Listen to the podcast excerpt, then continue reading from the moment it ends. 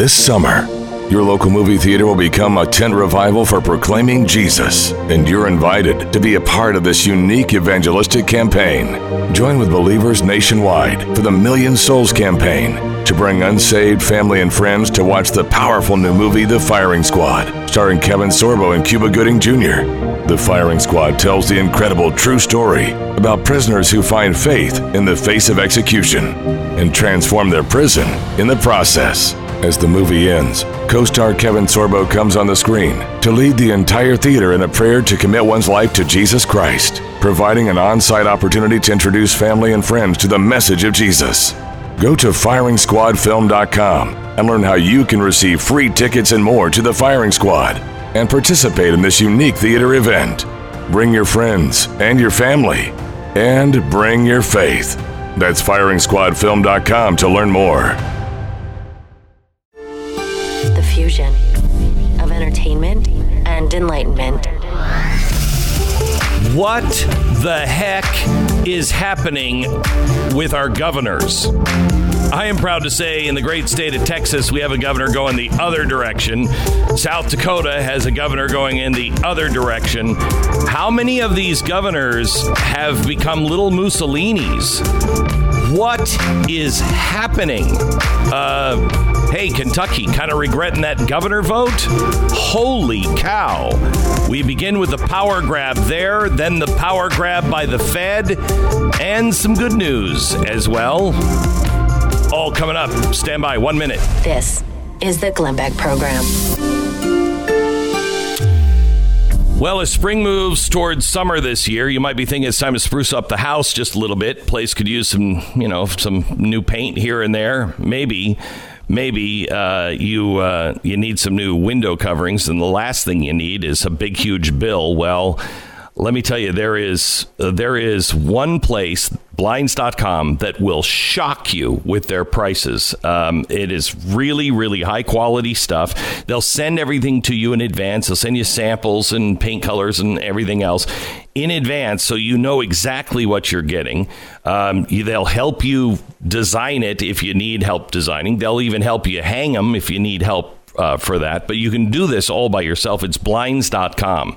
The last time Tanya and I bought blinds on blinds.com, just what about six months ago or so, um, we were looking at we were looking at window coverings for our um, our old 1800s cabin, and um, and we wanted to just see at these specific kind of window covers. We go to blinds.com. We had shopped around um, and done our own homework, and then we went to blinds.com and they were saving us money. And Tanya said to me, we're at checkout, and Tanya said, Look at the difference of this price. And I said, I know, it's pretty amazing, isn't it?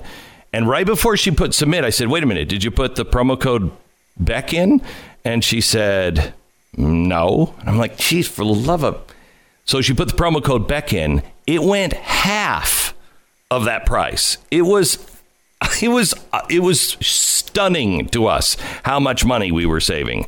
Blinds.com right now. You want to save money? You want to uh, spruce your house up? Maybe you're getting ready to uh, uh, sell, or you just You've been in the house now, you'd like it to look a little nicer, you've seen some of the flaws. Blinds.com. Blinds.com. See their amazing selection. Start your free online design consultation. Rules and restrictions may apply. It is at Blinds.com.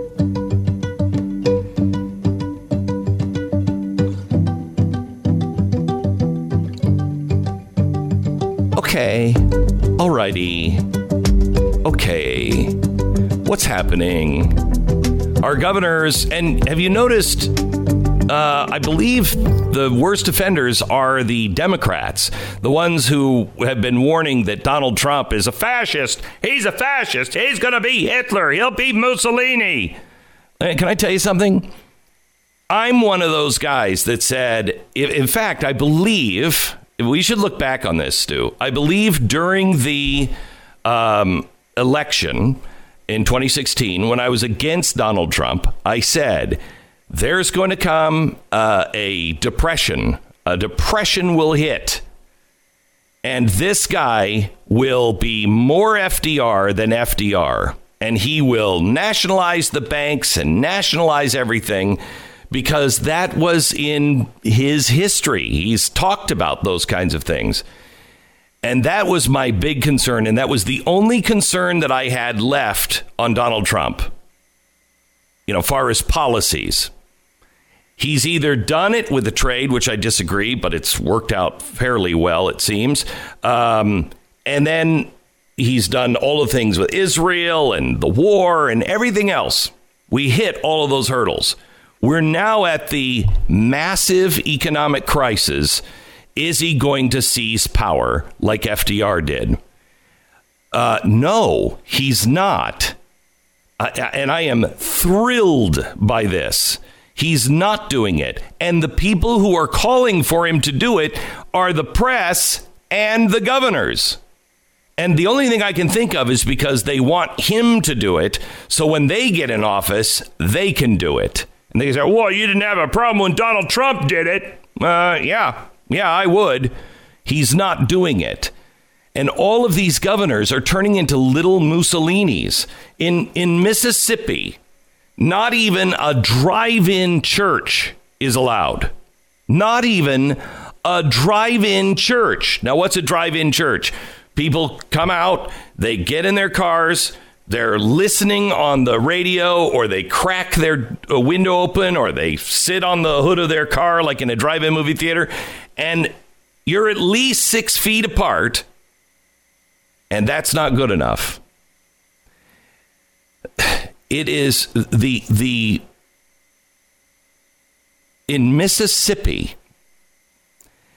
the pastor of the King James Bible Baptist Church in Greenville had the drive in method of holding services. The mayor issued an order prohibiting that service and sent the police and and actually said your rights are suspended excuse, I'm sorry. Excuse me. What? Uh, I believe my rights are inalienable, which means no man can change them, take them. No man can. I have an inalienable right. Now we're assembling, and we're assembling here safely. We're assembling. We're we're all social distancing. This is insane. What's going on in Michigan? The governor has banned residents from buying seeds or plants and gatherings of any size. Um, excuse me? Pardon me? Uh, church members at uh, the Temple Baptist Church, they were suspended. There's another one in Kentucky.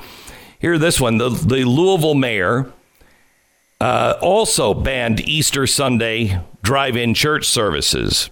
You couldn't do it there. The Kentucky worshipers um, in are, who are supposed to be in lockdown showed up. But when they showed up, there was heavy police presence and nails blocking the parking lots of the churches. So you couldn't drive in. They put nails on the parking lot. What, what, what, what, what is happening in America? What is happening? Federal court now prohibited Louisville mayor from banning the church service. So at least someone is going to the courts. Some these guys have got to be held responsible. What are, are we even America anymore? I mean, I really, I do understand. Stu, help me out here. I do understand, you know, saying to people, "Hey, look, you can't do this. Don't, don't do this." But when somebody like a church says, "We're going to do this, and we're going to be separate. We're going to be in our own cars," what is the problem with that? I can't think of any. I, you know, they're trying to figure out a way to to take uh, more and more control. We found this in, you know, Michigan's is a really bad example. It seems like where this executive order is is restricted even if you know to the point of if you have multiple houses in in Michigan, you're not really allowed to travel between them. Like what? Like I, I this this thing against driving is so bizarre. Every time you open up your Waze app, it says make sure you're only driving if you really need to. What does that have to do with COVID nineteen? Like, oh, I, like if I'm right. going to drive and if get I'm out and go to a party and start making out with strangers, sure, I get it. But it's like this: if I'm in the car with the same people I'm in my house with, why would that make a difference? I mean, we have gone for. I mean, it's funny because when I was growing up, you're probably too old to remember this. It may have just been a saying when you were when you were growing up, Stu, but it was a reality when I was growing up. Sunday drives. Mm-hmm. Yeah, I you remember. ever heard the phrase? Oh, oh it's yeah. a Sunday driver. Sunday driver. Okay. Yeah. Mm-hmm. Sun. Okay, so Sunday driver. Do you know what that is? Do you know why that is a thing? I mean, uh, I just remember it being like the people who were kind of driving slow and would be in the way right. and not really trying to get anywhere. Do you know why they were called Sunday drivers? Um, besides driving on Sunday. Yeah, well, yeah, I figured that was. I mean, the only thing I could think of is maybe yeah. the the blue laws. Was it tied to that where there's nothing really open? Yeah. So you okay. had to. Okay. Yep.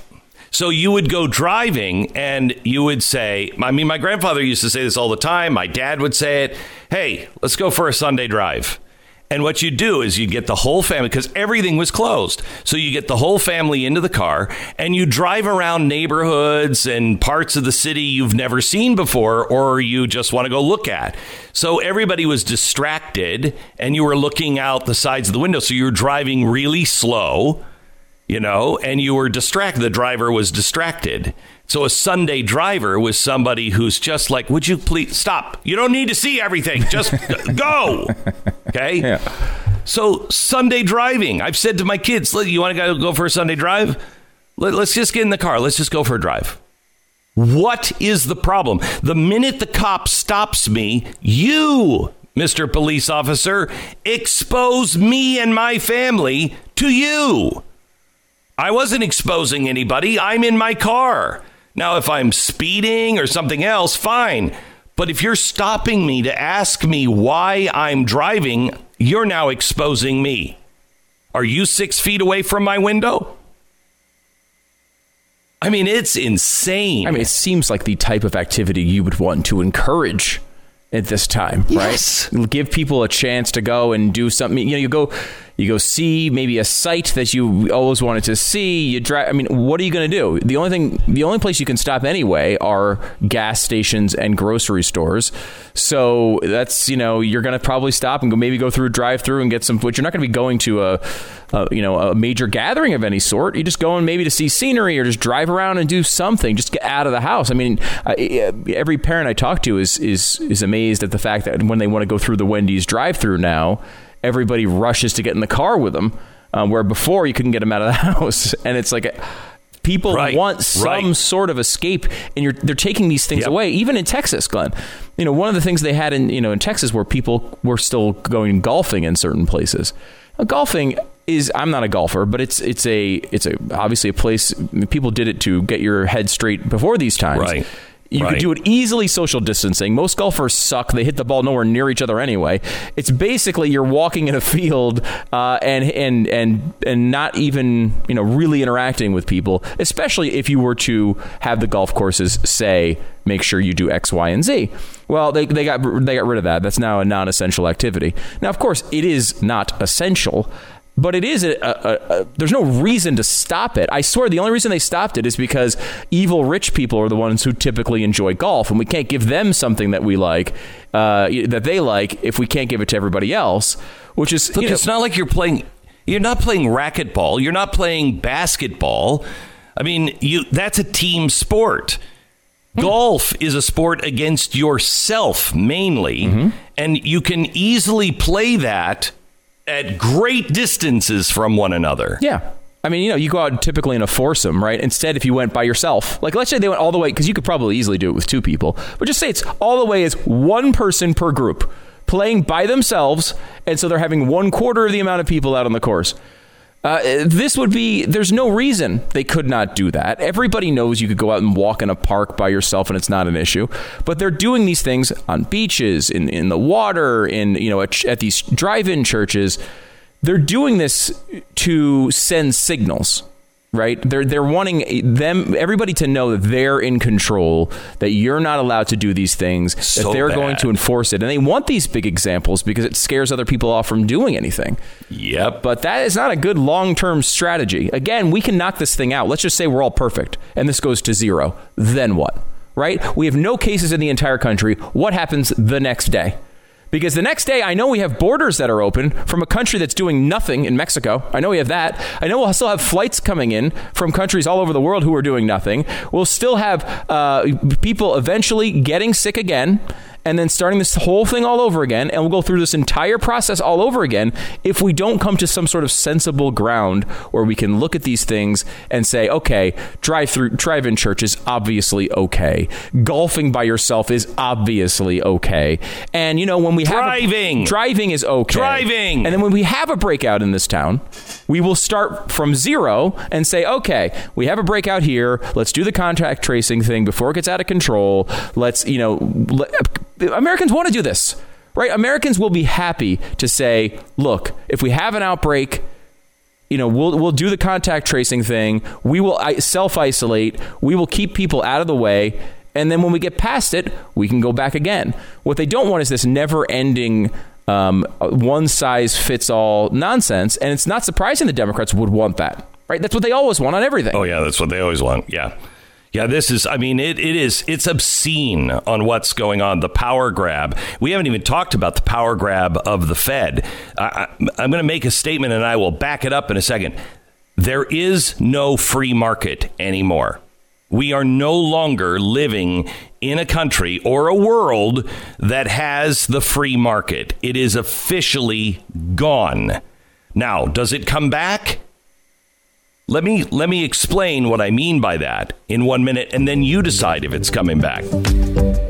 Never been a better time right now than to stock up on the food that you and your family love. Uh, I've been thinking about taking a, a truckload of ice cream, backing it up to the house just to be on the safe side. You never know. You never know when some governor, "Ah, yeah, ice cream's not essential. Yes, it is, brother. Yes, it is.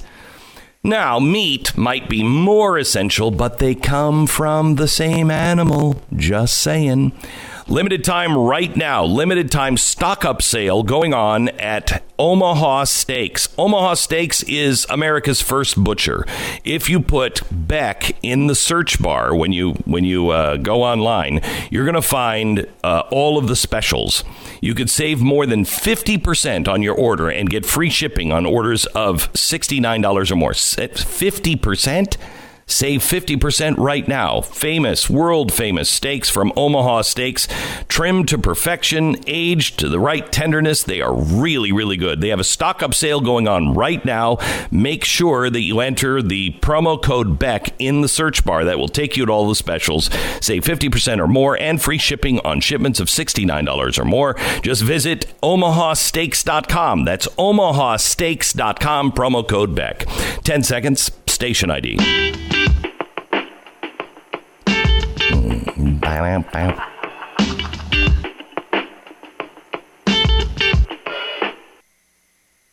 Okay, so there's no free market.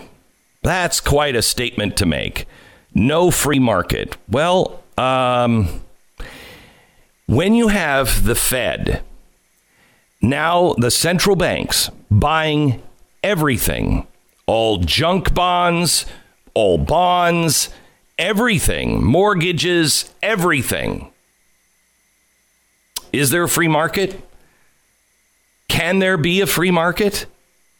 What what is the stock market now?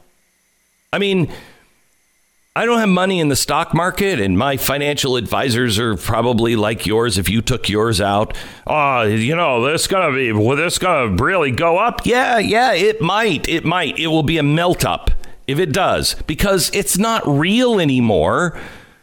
This, these are tax dollars. These are fake dollars that are all now in the. How do you judge this? How, do, how does anyone read any report and judge this? We all know how is the stock market holding itself together and having boom days right now? We we all of the companies are saying we have to revise uh, all of our all of our projections. We don't know what they're projecting. We don't know how they're impacted. How is this working? This is working because there's fake money. Billions, eh, sorry, trillions of dollars of fake money now in that stock market. So, how do you price anything? How do you know what the price is of anything? If it has federal backing, the price will stay up. If it doesn't have federal backing, it will go down. Okay, well, geez. So then, how does anything work? I don't know if you I don't know if you saw the latest um, from J.P. Morgan Chase, but here you go again. So, how much money has JP Morgan Chase given itself? Because we know JP Morgan Chase is one of the Fed. That's one of the banks of the Fed.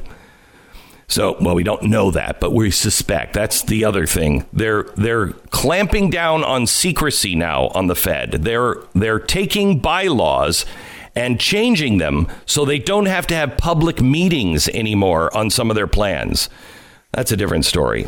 Um, JP Morgan Chase, how many millions I'm sorry, billions of dollars has JP Morgan Chase given itself through the Fed.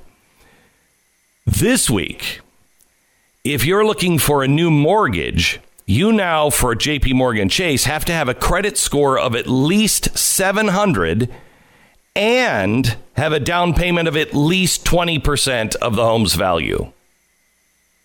Okay, all right. So did did you have 20% of the stuff that you just purchased JP Morgan Chase? Because I know that was the problem. You don't have a good credit score because you just were bailed out in 2008. You don't have a good credit score. You just went for a new bailout because you bought a bunch of stuff that you then couldn't pay for. And do you have 20%? No, you were required to have 10%, and you allowed that to be relaxed for you. It's Donald Trump has got to get a handle on these banks because they are. Um, this is not going to end well. There is no free market for the big You're players. To Glenn Beck. but all of us can, you know, go pound sand, I guess. All right, Car Shield. There is never a good time to have an unexpected expense. Never. Nobody. Nobody's like, oh, you know what? Whew, I just got that five thousand dollars. What I'd like to do is fix my car uh, unexpectedly. Um, and cars are so expensive now to fix. When these computer chips go, they can be a thousand, three thousand, five thousand dollars for these chips. All the electronics in it. Once those things go, it is not a cheap fix. That's what you have to worry about now. And CarShield has you covered.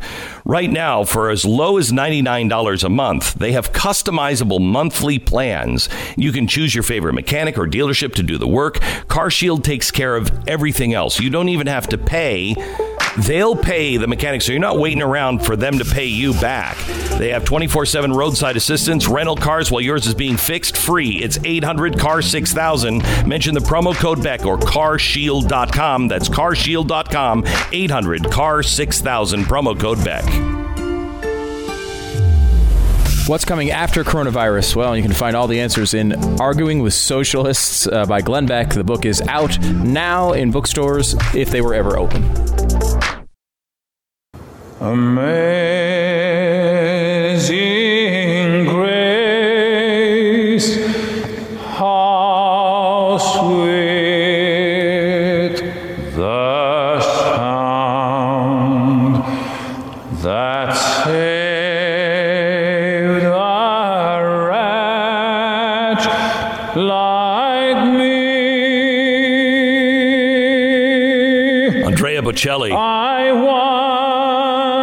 yesterday in Milan. Leave this up for a second. If you're happening to watch us uh, on Blaze TV, if you saw this live yesterday, it was absolutely chilling. It was just amazing.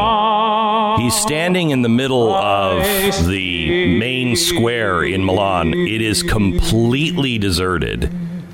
And as he's singing, it it, they take different shots of different cities. There's Paris, France, and every place is just empty. And he, they showed footage from all over the world of these major cities with no one on the streets. It was, some ways, I felt it was like a little, almost mini Super Bowl event where the world was trapped in their houses and millions around the world were watching this event, and all of us inside. They are I first read. And I will tell you that a fan of his, kind of. I mean, I know who he is. I like his singing, blah, blah, blah. I don't have any of his CDs or anything. Um, but watching this, it, he's amazing. I know I'm late to the party on that, but look at this London completely empty.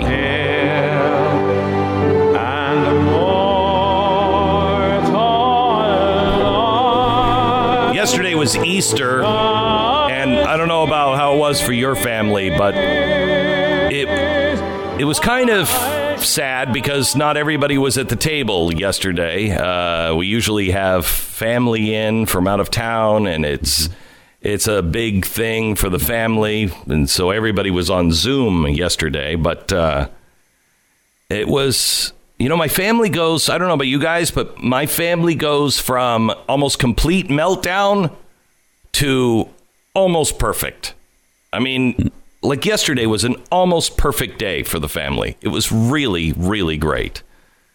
You feel the same way, Pat? Yeah, us too. We had a really great, really great Easter. Um, you know, just did our own service in in our home. Yeah. social distanced from some of the family uh, because my oldest son and his wife uh, both work with elderly, uh, and so we thought, eh, let's not subject them to to us. And so, uh, Well, wait a minute. What does that mean? They work with Stu works with the elderly too. us, I mean, he really does. uh, yeah, he does. He does. So, um, how was yours?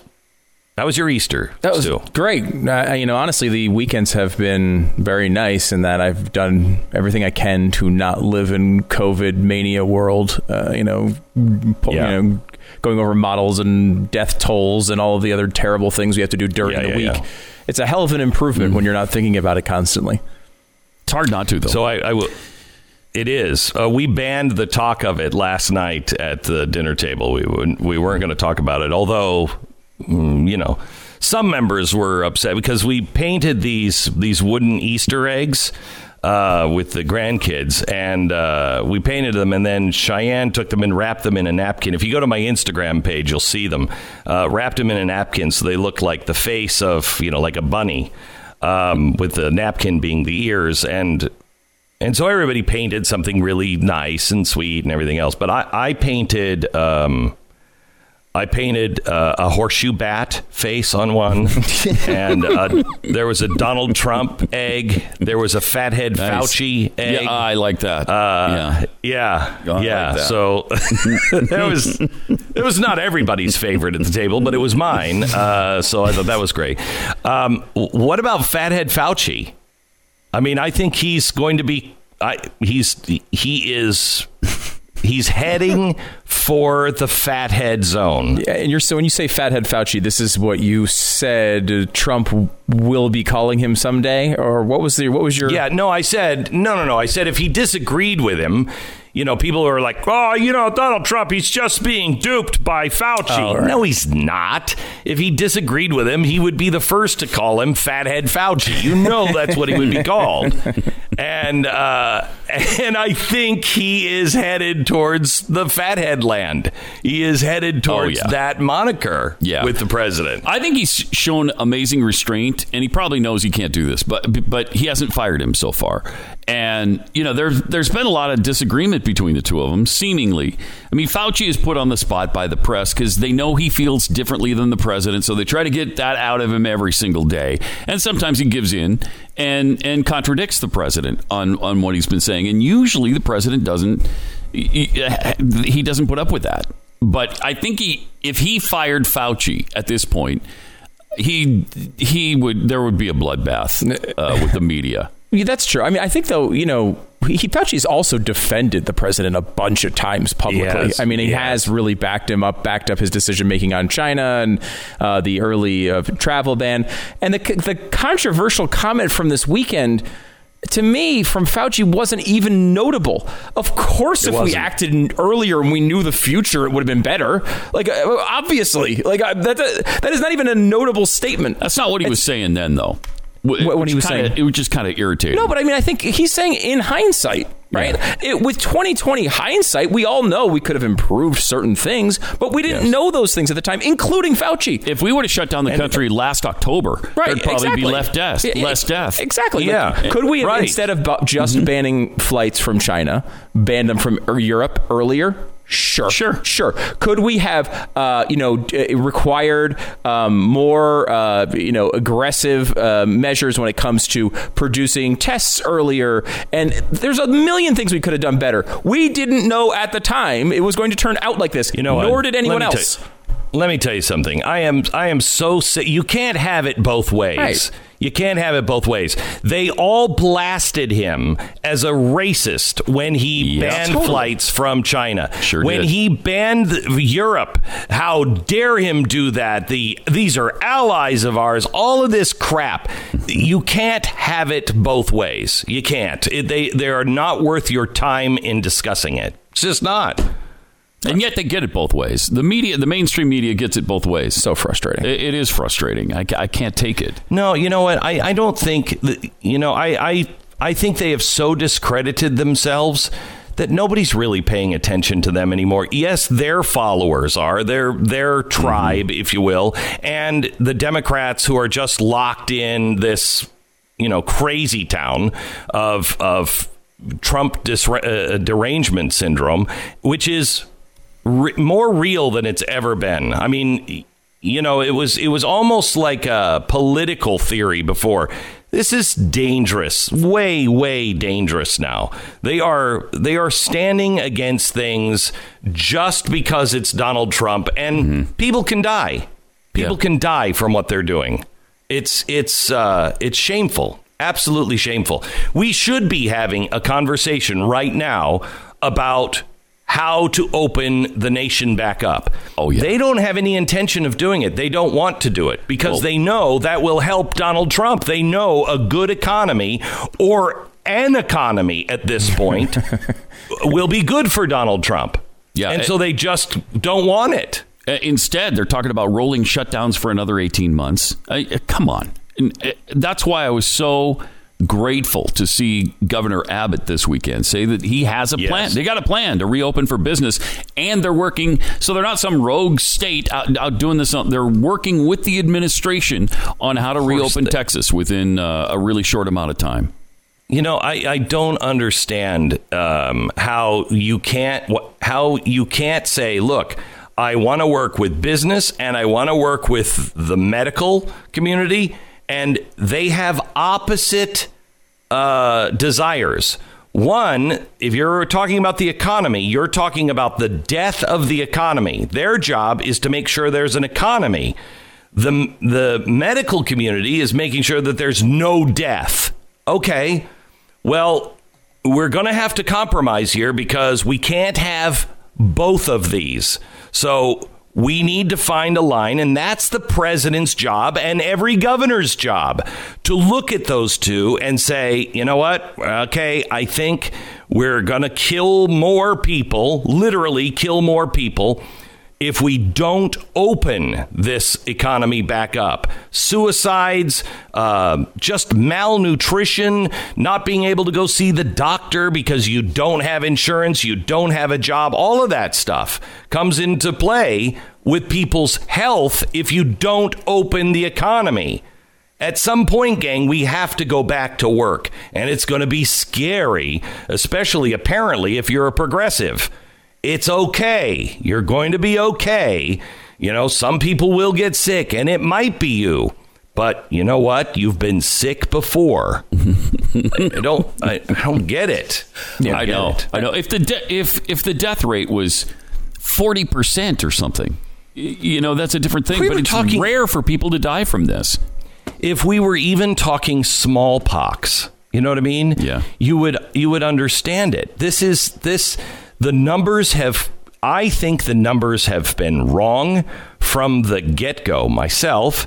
Um, maybe this is because of, maybe we've gone from 1.5 million dead to 60,000 dead because of this. I know this has made a big impact. That big of an impact, I, I don't know. Um, but I know it's made an impact. Now let's let's see some numbers here. Let's see some actual facts on things. You know we have enough data. I'd like to know what data are you using to decide when we go back to work? What, what who's who's you know, who's giving me the tripwires? Who's giving me the data points? What are you looking for? Because if we could come up with that, then we can have, you know, uh, an intelligent conversation. Right now, it just seems like, I don't know, who do you believe? Fathead Fauci or Donald Trump? Right, and that and that's a problem, right? I'm hoping that's what we get out of Greg Abbott and, and here in Texas is like a plan of like, okay, let's let's look at this. When there's this many cases in this area, we may need to take X, Y, and Z steps. That, that sort of makes sense, like so people can understand what's coming. They kind of understand what the what the outline of the plan is. I mean, because there's this idea that like, and you mentioned it, Glenn. The president, it's the president's decision. Yeah, it's not Fauci's decision, right? Fauci doesn't make these decisions. He makes recommendations. And uh, as quoting Fauci, basically, his, what he said earlier was, I don't have to think about the economy. It's not his gig. His gig is not to balance the disease versus the economy. That's the president's job. Yeah. And, and, and Exactly this, right. there's like this criticism. And that the if- governors. and the governors, right. If the president looks at this with any sort of weight on the future of our civilization, right, when it comes to economically, Which he has to. which he has to, then he's looked at as, oh, he wants old people to die. Yeah. Now, yes, obviously, Insane. we all realize that if we put the uh, speed limit at four, we would have a lot less traffic accidents and deaths, Mm-hmm. right? But we can't do that. There's a balance that we come up with and try to find. And that's what we have to deal with here. We, you know, th- this initial moment of shutting this stuff down, as much as it sucks, it gives us a time to build up the sort of medical background, you know, like w- masks and all that other stuff. Gives us an opportunity, which we've used, I think. It gives us a chance to ch- test things like hydro- hydroxychloroquine and all these other things. We get down the line and buy ourselves time towards something that can solve this long term. But this is not an. We can't do this forever. It's obviously ridiculous. And the the the media. And I think you said this earlier, Glenn, with the governors. They want Trump to make this decision so they're not held accountable for it. So if Exactly it goes right. poorly and we open up the economy and, and people go back and get sick, then it's Trump's fault, not theirs. And I don't think Trump should make the decision to open the economy. He should say, here is the guideline. Here's the Yes. guideline that we recommend. And that's what Pence said that they're doing. Here's the guideline. He said, we need this, according to the CDC, who is advising Pence. Um, we need to understand the spread of the virus. We need to strengthen public health infrastructure, prepare our hospitals and other medical facilities, and foster a belief among Americans that it is the right time to do this. So basically, what they're saying is when we have enough masks for everybody, when we have when we have some sort of medical uh, you know clues on how we can fight this thing, then we can start looking at opening it. I think we're close to all of that. Uh, by the way, I'm running really late. I got to take a break. Thank you, Pat, for dropping by. Pat Gray from Pat Gray Unleashed, uh, which you can hear that podcast wherever you get podcasts. Alrighty. Let me tell you about my pillow. Um, you want a great night's sleep? You can get the My Pillow, which I never thought I would like, but I really actually do. Or you can get the Giza Dream Sheets. You can get both actually, and the Giza, Dream Sheets are on sale right now, and they are really, really great. This is Giza cotton, so it's the best cotton out there, um, and they get softer every time you sleep on them, softer every time you wash them. They are the best. It's Giza Dream Sheets right now at My Pillow. You can you can uh, use the promo code Beck and you'll get buy one get one free a radio special now. If you use the promo code Beck at mypillow.com that's mypillow.com use the promo code Beck and get the great radio specials. 1-800-966-3117 if you want to call them up or mypillow.com promo code Beck So we have a state rep uh, from um, from Detroit and Dearborn that is going to join us. Her life was saved, and she credits Donald Trump. She's a Democrat, a staunch Democrat, crediting Donald Trump. She joins us in just a few minutes. Also, some, I think, some really exciting news going to be coming from the governor of South Dakota today. We'll give you a sneak into that coming up.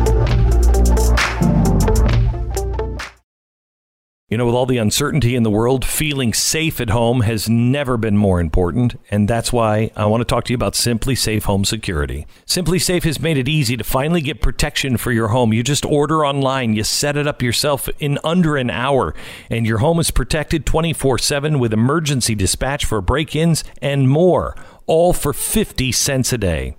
Right now, if you head to simplisafebeck.com, you're going to get a free SimpliSafe security camera. It's simplisafebeck.com the fusion of entertainment and enlightenment. State Rep Karen Whitsett. She is serving her first term representing the Ninth House District. It encompasses parts of the city of Detroit and Dearborn. She is, um, you know, she's a you know, a strong union supporter. She's a community advocate, organizer. Um, and uh, and she's a fan of Donald Trump now because she said he saved my life. She's brave enough to say this. She may be looking for a new gig, uh, but we wanted to talk to her. She's up in one minute. This is the Glenn Beck Program. So, on top of hopefully still having a job, you're also a full time chef, full time school teacher, and a full time fight referee. Holy cow. I'd imagine if your house is anywhere as near as crazy as mine is right now, you're exhausted to the bone on most days because you're you're wearing all of the hats. And and if my kids ask me why one more time, why? Why do I have to? Why do I? Well, I don't want to. Oh my, I think I'm going to lose my mind. Anyway, um, right now, you cannot also play the cop, the internet cop. I've been talking to you about Norton 360 for a while right now, uh, and uh, and Norton has decided because we're all facing the same thing with our families and we're all facing the same thing with our budgets. They are giving away six months of Norton Family for free. With Norton Family, you can monitor your kids' online activities, block sites that they shouldn't see, see what websites they are visiting, and a whole lot more. Keep your kids safe with Norton Family. Again, you don't have to put in any payment information or anything. It's six months, really, truly free. They believe their product is so good that you're in six months when we're all back on our feet you're going to pay for it. Um, and I think you will. Norton is a great, great service. Norton 360 and now Norton Family, safe online. It's worth the price of admission, which is right now free. Sign up today at norton.com slash family. That's norton.com slash family. Arguing with Socialists, the new book from Glenn Beck. Get it now on Amazon or wherever books are sold. State Rep Karen Whitsett is uh, with us now. She's a Democrat from Michigan. You are a brave, brave soul. Karen, welcome to the program. Well, thank you very much. I don't think it's brave just to simply tell the truth. Well, I don't know. I don't know. I don't know anymore. I, I, I used to believe that you were right, but I'm not sure. Um, so tell me about your experience with COVID. What was it Um, like to have it? Experience. Uh, it was it was hell. Um, it scared the mess out of me. Um, I went from thinking I only had a sinus infection to maybe a touch of pneumonia to simply wondering if I was going to live. And I didn't have a whole lot of time to think about what to do because when it comes upon you and it's really hitting you and you go from zero to a hundred with it, you have trouble breathing, your breathing becomes extremely labored, you feel your lungs filling up with fluid, you can't walk even from your living well for me, from my living room to my bedroom. You can't really think very clearly. You don't have a lot of time to figure out what it is that you're going to do because the hours are very pressing and the minutes are very pressing. So you you need to figure How long- out what you're going to do and you need to do it fast. How long did it take you from first signs to I- I've got to go to the hospital? Um, I've been quarantined since March 12th, and first signs were really that weekend. And like I said, I thought I had a sinus infection and pneumonia. But when it started really hitting me bad, where I didn't know what I was going to do because the hospitals near me were actually full to capacity, I uh-huh. had that was on March 31st. And that was also the day that my husband and I got tested.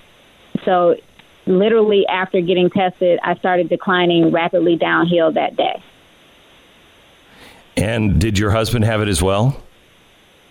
Yes, he tested positive as well, and he experienced Holy cow. bad cough. Yeah, yeah. So it didn't hit him like it hit you. out our family.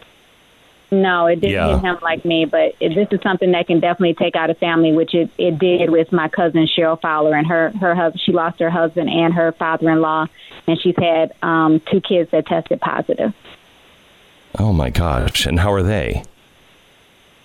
Um, she is out of How the are the hospital. kids? She will be, she's at home. Um, the kids are are doing well, but thank God that they have my doctor. But once again, we're back to having to use your name as a state representative, um, which is completely wrong and sickens me to What do you mean you have to? In order for people to get, How do you mean? that's how you How do you mean you have to use your name? that's how you're getting care. Is my I use my name. That sickens You me mean to get into the hospital or to get treatment? What? How? to get treatment, to get anything that you need. And that sickens me. That disgusts me. And that's why today I'm thankful to say, and I'm happy to announce on your show that I am going to meet with hopefully the president, but I'm definitely meeting with the vice president, and that I can come back to Detroit, state of Michigan, with some resources for us. What are the resources your state needs? we need everything from testing kits to PPE. Um, we are looking at the fact that our jails, our prisons, do not are not being tested. We're looking at the fact that our sheriffs and the people who work in the prisons are not getting what they need. They're not being tested. They are they are oh. sick. We have people that are walking out of the hospitals, our nurses and our doctors and a staff that are walking out because they don't have the necessary PPE that they need. We have our senior citizen buildings that are just nothing but a hotbed, and these seniors are suffering. We still have water shutoffs here. We still have pipes that need to be connected back to homes. Our seniors are suffering. They are not getting the food that they need because they fall in between the cracks where no one can deliver food to them and they can't go and pick it up. We we have people that are in my community that do not have a doctor to get a prescription in order to even get the test. My cousin's husband was turned away over four times and he died at home. My cousin herself was turned away over three times. Their father in law was turned away and died. This has to stop. This is unreal of what we're living here, and we're in Detroit, and we have a governor that is not helping us. This is our reality. So, Karen, um, you got uh, you were treated with uh, hydroxychloroquine, Yeah. And you credited uh, that for saving you and credited the fact that you even knew about it to Donald Trump. Yeah, yeah. I, I was familiar you- with the drug because I do have Lyme disease. But if it Oh, wasn't okay. for the president trumping, literally trumping the governor, um, because she put out an executive order that day. That day, I did not have access to the medication. So, how many other people did access to that medication and lost their lives that day? So, how did you get the medication? If she banned it, how did you get it?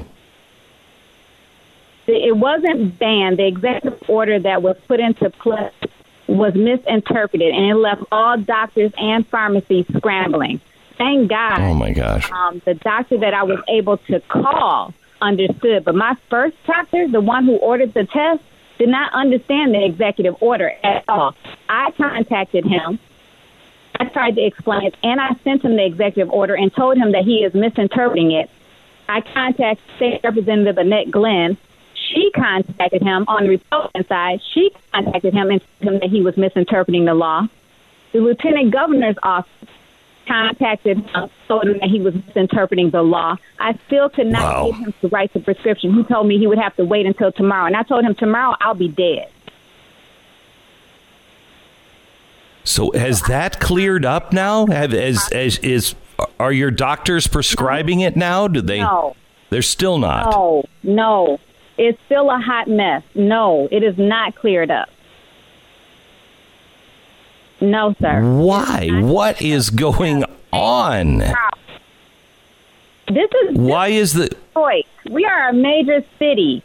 We have a mayor, Mayor Mike Duggan, who is not. You couldn't ask for a better mayor for a time such as this, who has ran DMC hospitals. He just needs what he needs to do the job that needs to be done, and he doesn't have what he needs. Karen? When are you when are you when are you going to when are you going to Washington to meet with the vice president and the president? I leave today. My husband and I we leave today. Um, hopefully, I will be seeing him. I, the plan is tomorrow, and hopefully, I will be coming back here with some resources because we're in desperate need. I can't cry out any more than what I'm crying out for what we need. I don't have time to play politics. This is not the time for that. So about reelection and campaigning and being a Democrat and a Republican, that means nothing. That means nothing when you have nobody here in the city left living. What does that matter? Hmm. We have lives. I think you're fantastic. are dying in my street. I can't. I can't care about any of that crap. That means nothing. That's just garbage. Karen, after you meet with them, could we? I'm sorry. What? Mm-hmm. I'm great at working on the other side of the aisle. You know, I, I haven't even had time to even celebrate the fact that I got my first law through as a freshman, my first PA for MSHDA increasing 4.3 million for low income housing to 5 million. But it doesn't matter because we need PPE. That's neither here nor there at this point. Karen, after you meet with the uh, president and vice president, could we have you back on? I'd like to hear because I'd be shocked if they don't respond to your plea, um, and I'd, I'd love to hear how that meeting went. Absolutely, because I mean this is imperative. I, I know you. How can we help? Um, How can we? How can we help as a as an audience? How can we help you? Just keep doing what you're doing and getting the word out and and and calling and messaging and doing whatever it is that you guys do on Twitter and social media and letting know that we're in a hotbed. You know, this is not a time for politics. This is not the time. Through the Democrat Republican thing, this is about people's lives. Lives need to be saved because lives are being lost every day. That number that you see on your television, those are people. It's not a number.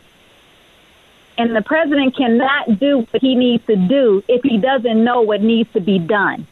So stop putting blame where it doesn't belong. Place blame where it needs to be placed. Let's get this done, people. We are in this together. Stop saying we're in this together and not be in it together. Let's do this. State Representative uh, Karen Whitsett.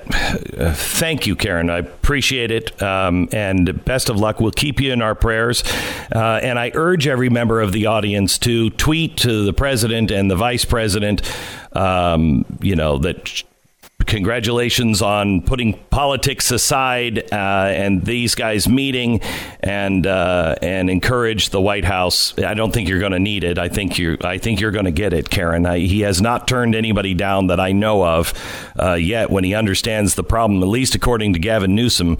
He is there, uh, and you get what you need. So um, I appreciate your phone call, Karen. We'll talk to you again later this week. God bless you.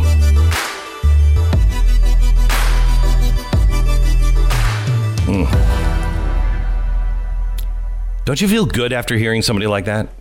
just, I mean, somebody who just willing to say what's tr- what she believes is true and not care about anything else. Yes, that's very Yeah. satisfying. just so satisfying. All right, you know, I um, I want to talk to you here about LifeLock. Um, you know, your mom used to tell you that you were special and everything, and eh, mm, our moms were lying to us for the most part. Uh, uh, but especially when it comes to this, if you think it can't happen to you, you're not that special. Cybercrime is a big deal, and uh, they they you know any anytime somebody can gain personally by doing very little. You're a target, no matter how special mommy told you you were. Somebody's identity is stolen every two seconds. Don't let it be you. Lifelock will detect a wide range of identity threats, not just the monitoring of credit. Their dedicated team of professionals are going to alert you and help help you solve it. That's where the rubber meets the road. They have a team of people here in America. That's important that actually know how to solve it. So they don't just say, "Oh, wow, you're screwed." They help you. No one can prevent all identity threats or monitor all transactions at all businesses, but LifeLock sees the threats that you might miss on your own, and you can save up to 25% off your first year by using the promo code BECK. Call 1 800 Lifelock or head to lifelock.com. Use the promo code BECK for 25% off. It's lifelock.com. Let's go for 10 second station ID.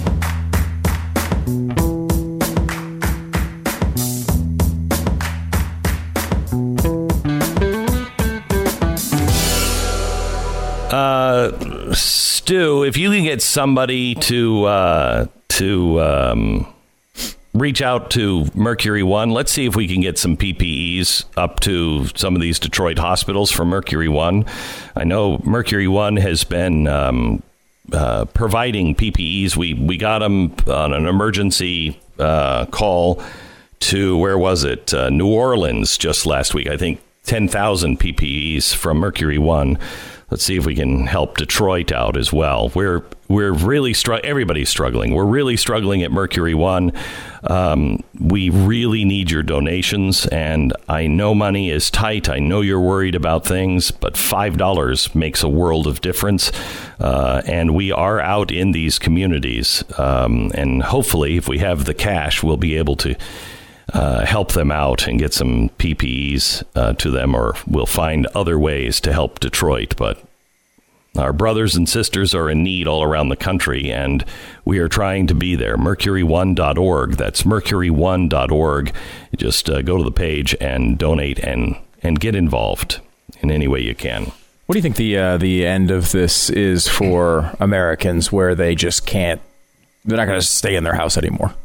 What what what is the what's the timeline on that? Would you say?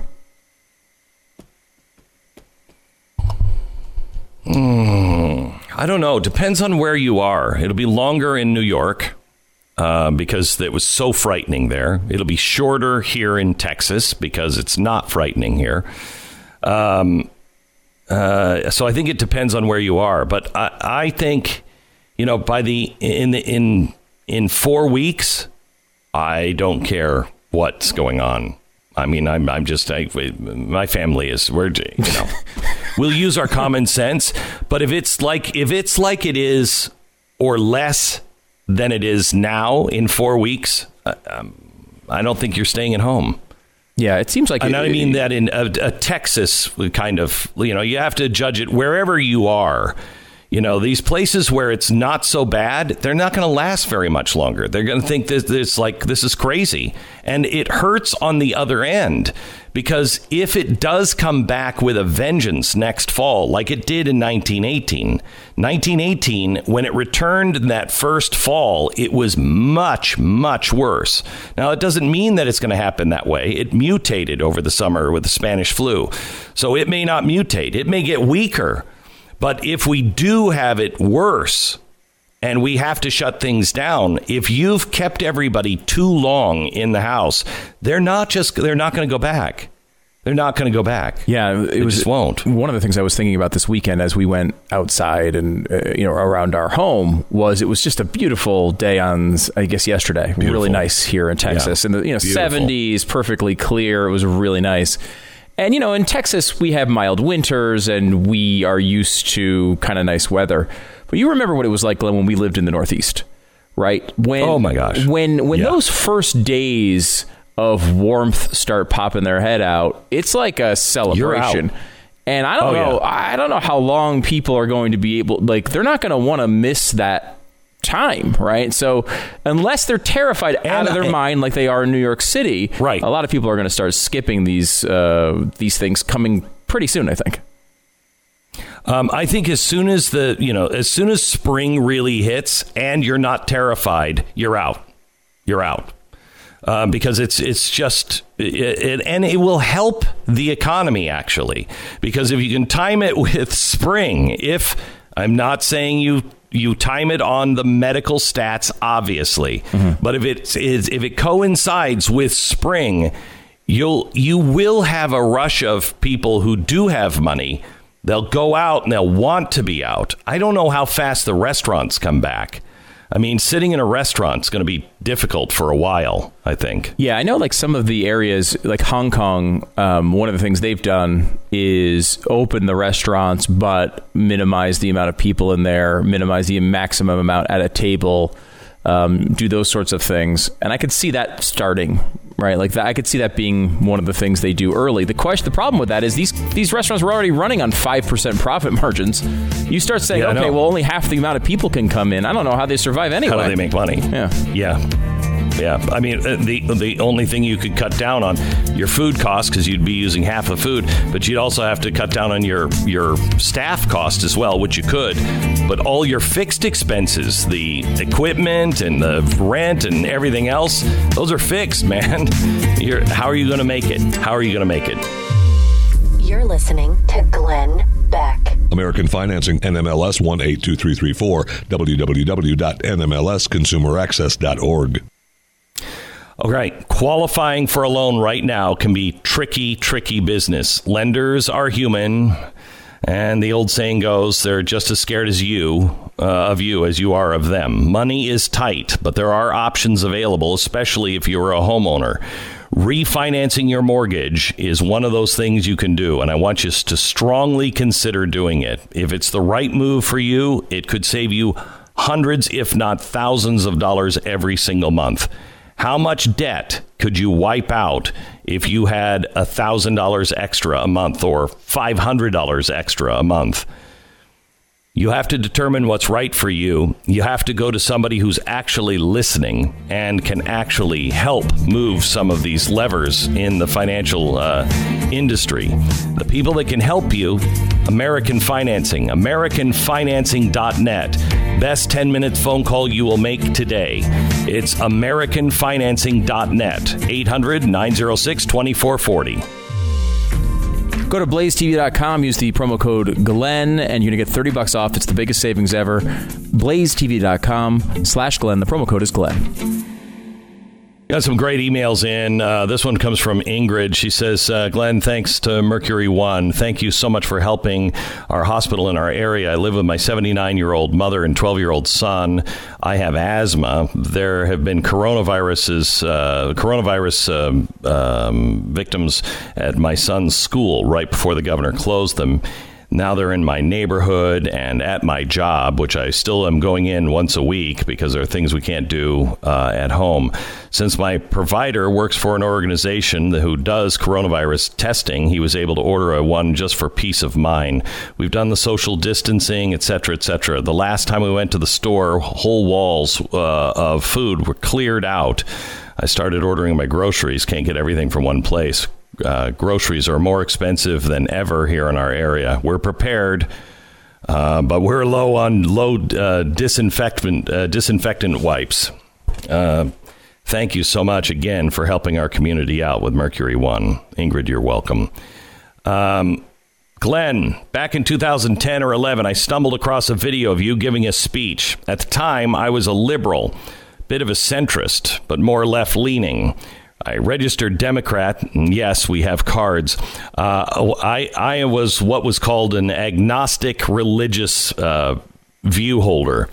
Uh, the whole the whole nine yards. I voted for Bernie in the 2016 primary. I used to belong to real socialism hasn't been tried yet. A leftist friend of mine, although uh, we didn't call him leftist at the time, posted a video of you to prove his point about something. I can't even hope to remember now, but what I do remember was that I couldn't understand what was wrong with what you were saying. I challenged my friend about it.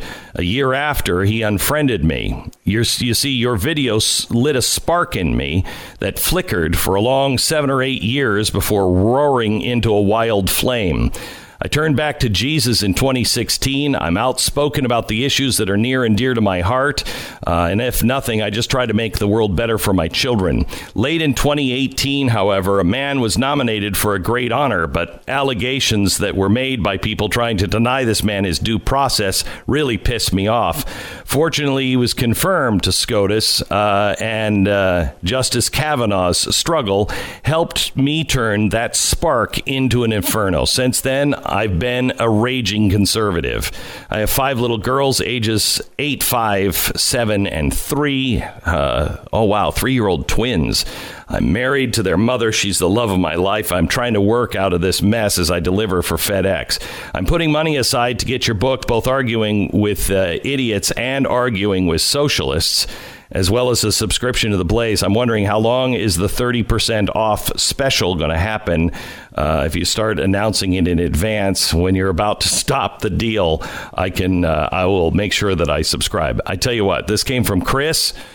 Chris, I'm going to send you the books and I'll make you a Blaze subscriber and we'll give you like a I don't know free year or something and then you get on your feet, get past this mess and uh, then you start uh, subscribing. Thank you so much. Um, Glenn, I've had something weighing on my mind for a couple of weeks, and I can only help that this concern I'm going to lay out will find its way to you to digest. I've always agreed with you wholeheartedly when you implored people to know who they are, because times are coming that will try men's souls. I would often uh, wonder what those times would look like exactly, and what knowing who I am would translate to. I suppose that I'll that'll remain to be seen. I did, however, get to witness what those things would look like to someone else. That someone being specifically Thomas Massie. What I saw was a man who stood up in the face of the, possibly the darkest hour for the stability of our economy and the clear guidelines pertaining to the voting process of passing the stimulus package. I must tell you, I was shocked when you didn't support him, but tried desperately to get him to change his mind and to preserve himself to be able to fight for other things down the road. It was that moment that moment when a politician stood up in the face of the disgusting state of our political world and said, No, thank you we always find ourselves wondering, almost pleading, is there not one person who will stand up and say no? That person who doesn't care about the personal price? That was he. Uh, here he was, the guy. He gets it. If it wasn't for an obvious I know who you are moment for someone, I dare not think I ever would. Your initial take on this, however, really bothered me because you were promoting that he do nothing just to preserve himself and play the game, that's exactly the slippery slope that the majority of our elected leaders sell their souls to. A sort of weak need ends justify the means, wishful thinking that they'll play the game and be the stand up guy when it really counts. And they end up lost in the perverted world of politics time and time again.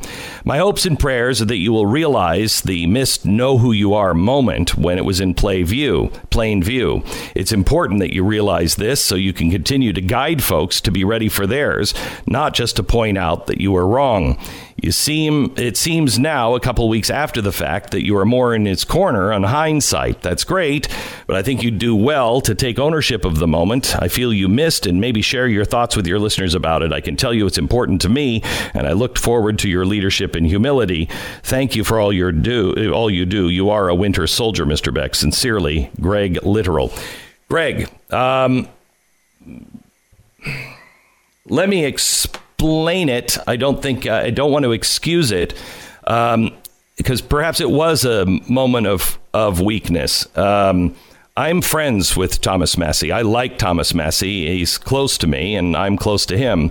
Um, and we agree on much. And I did agree with his stance. If you remember, on that day, I said, I completely agree with you, but it's not going to change anything. It's just going to get you hammered.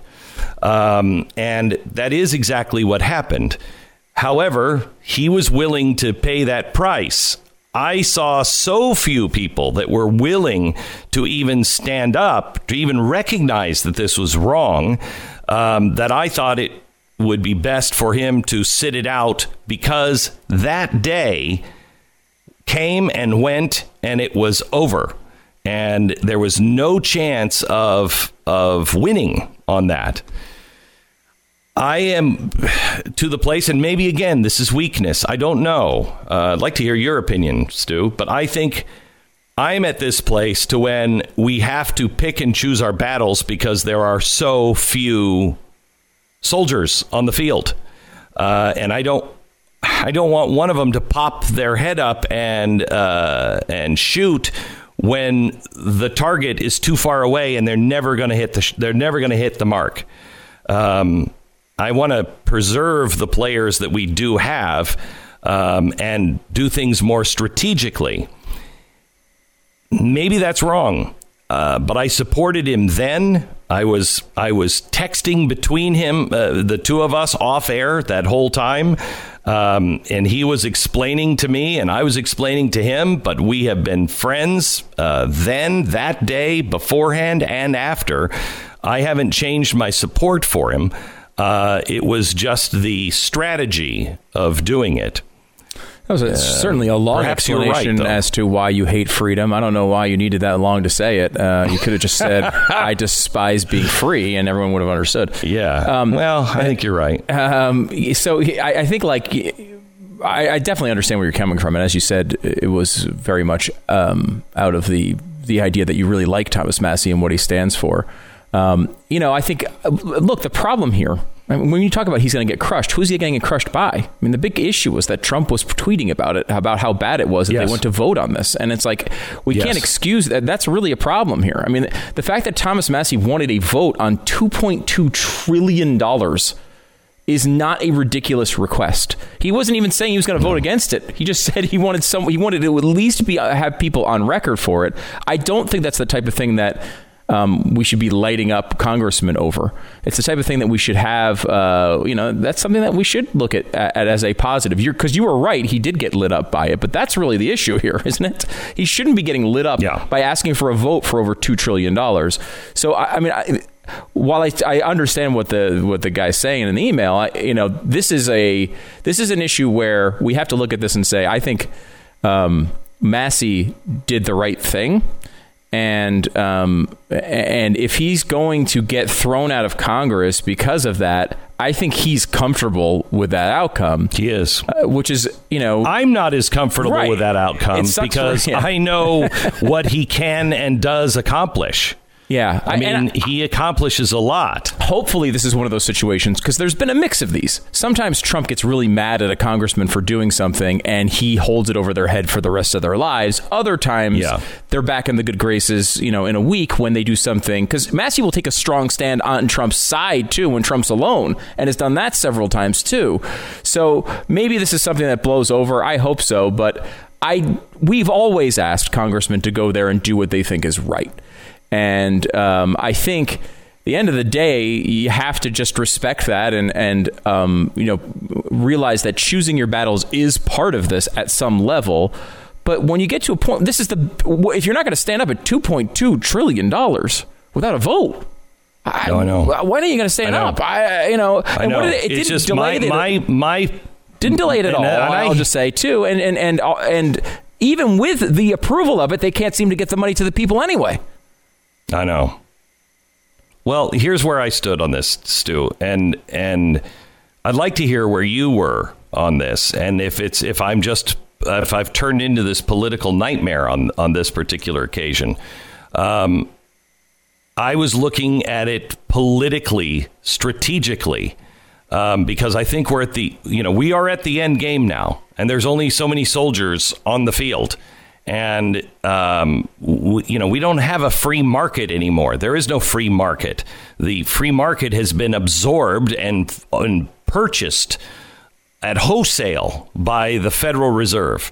Um, you've got Congress uh, slipping into madness, and there is nothing more important, more important than the 2.2 trillion dollars, is the fact that Nancy Pelosi does not want to have any votes, and and I felt he made his point but he was going to get slaughtered by Donald Trump. And without Donald Trump, he's not going to make the impact.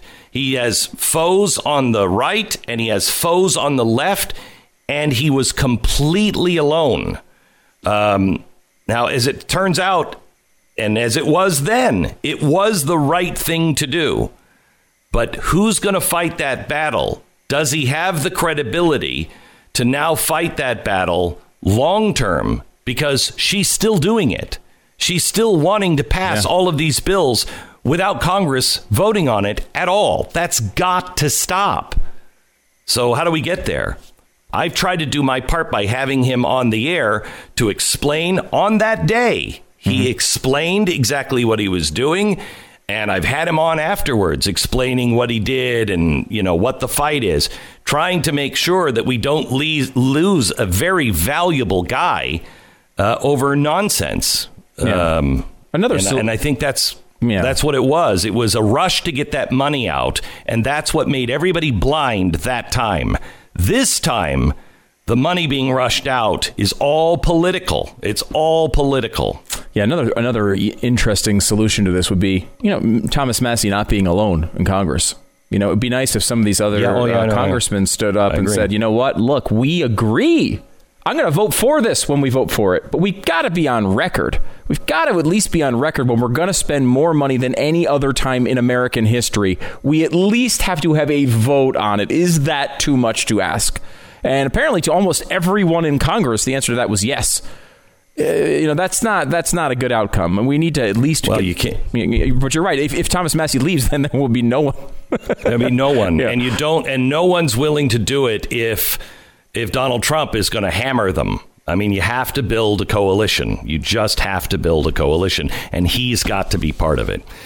All right, let me uh, take a quick break and tell you about uh, real estate agents I trust. Right now, the media would have you believe that everywhere in America it's just ravaged by the coronavirus, as bad as New York City, because they don't see beyond New York City. But that is, it's just not true. Lots of places have been affected much less by the pandemic, and there are very few uh, places that are completely, you know, business as usual, but even fewer that are are completely shut off. The American economy is moving on, and if you're in the market to sell your home, buy, or both, you need to check out realestateagentsitrust.com. This is a free service to you. It's a company I started, I don't even know, five, six years ago because of all of the hassles and all of the headaches that go along with buying a house. This is your largest investment, and I didn't even know how. How do you find a good real estate agent? You, you see the guy who's on the bus boards, or I mean, how do you do it? Who, who do you hire? Well, there is a system to it, and there is a way to judge real estate agents. And so we've gone out and we've done that. We found the best agents all around the country, and we would like to refer them to you. It's a free service. RealestateAgentsITrust.com. You want to buy or sell your house? On time for the most amount of money, it's realestateagentsitrust.com. This is the Glenn Beck Program.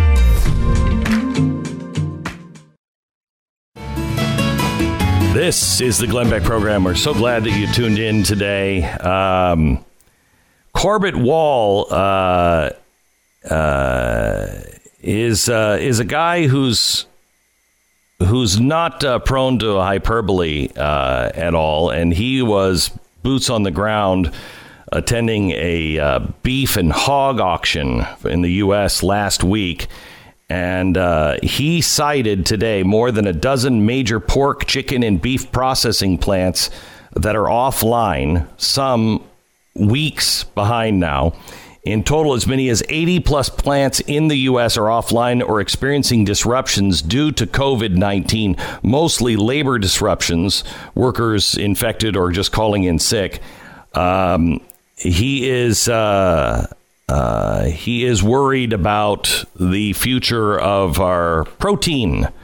Um, you know, you, saw that meme going around where all of the vegan food was fine in the stores. it may that may not be so uh, in the coming months. Uh, there are some real shortages uh, that may be on our way if we can't get this thing under control because of the meat industry. We're going to talk about South Dakota and what they're doing about it uh, coming up next. Some, I think, exciting news.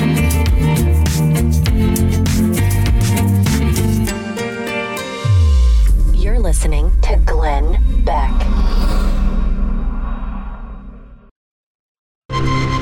Fusion of entertainment and enlightenment.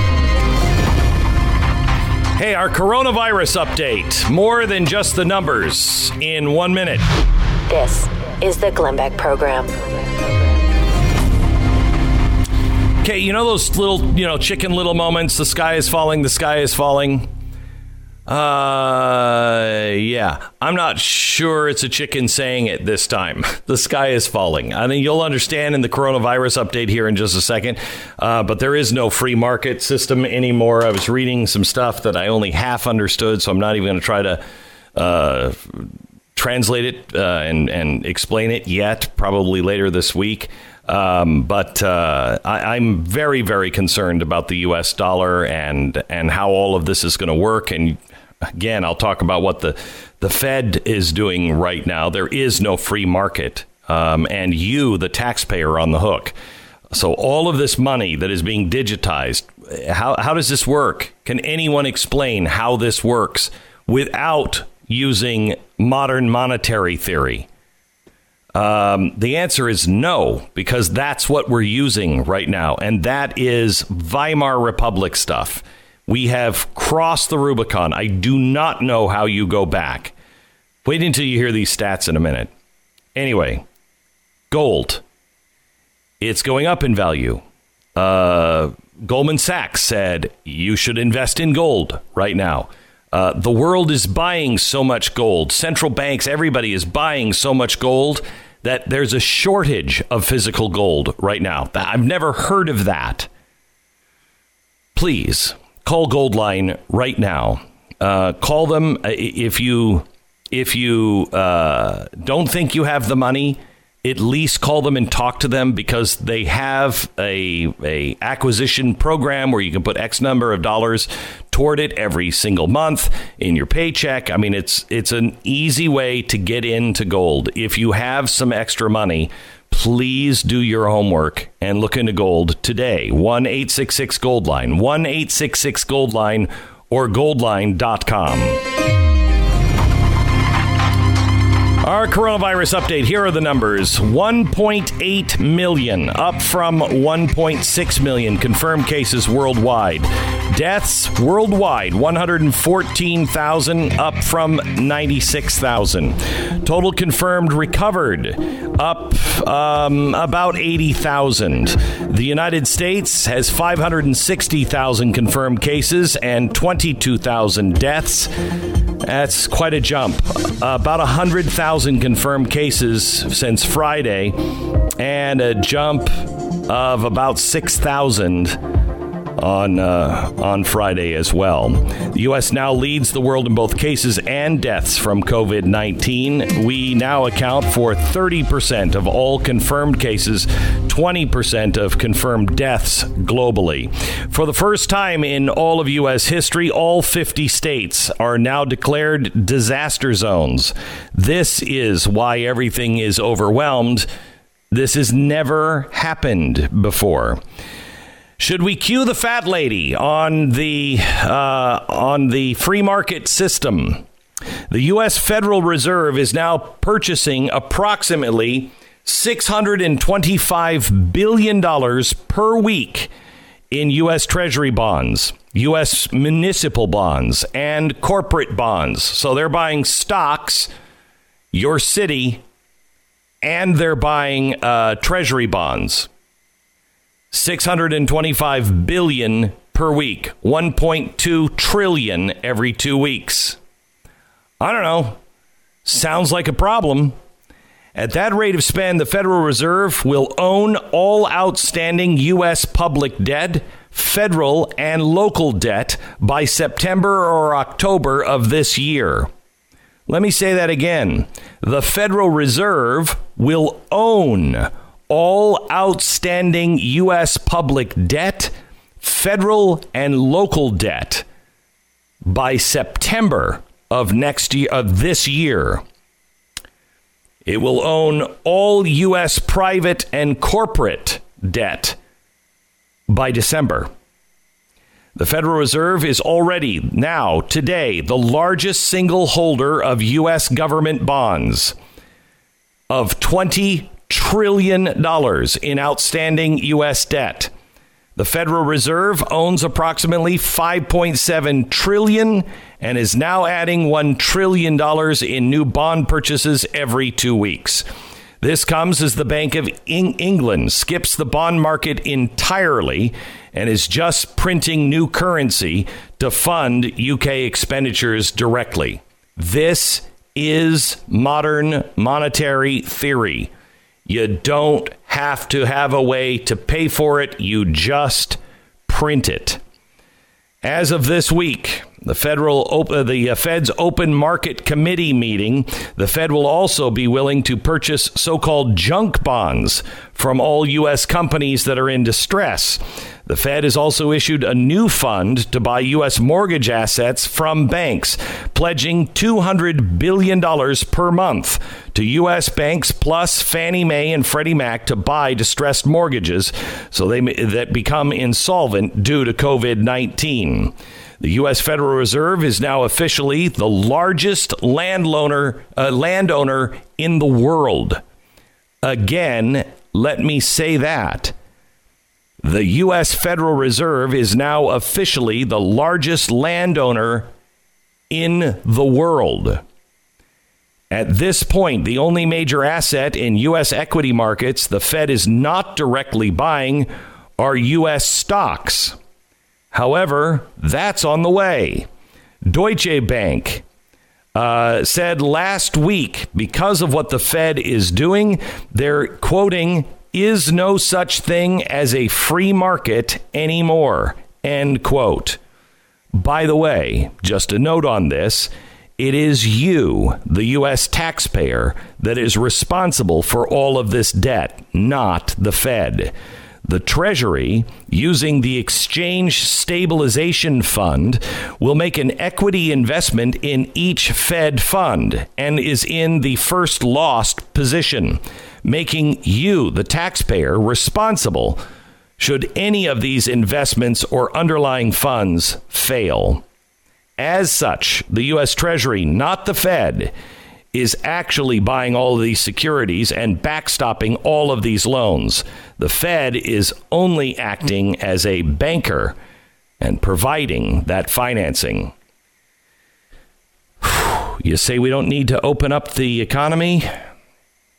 Just think about that. The U.S. could face rolling lockdowns and social distancing orders for 18 to 24 months. This, according to the U.S. Federal Reserve. Without an effective therapy or vaccine for COVID 19, the U.S. economy could face 18 months of rolling shutdowns as the outbreak recedes locally and then flares up again. Um, hunt for a vaccine continues. A year, according to scientists, a year would be a miracle. Kentucky churchgoers are not alone. They were met with nails in the road and surveillance of license plates because the mayor decided there wasn't going to be any church services anywhere in Kentucky. Uh, that's the governor, I should say, not the mayor. Um, he urged residents to remain indoors for the Easter holiday, um, and they are enforcing with state troopers and county sheriffs.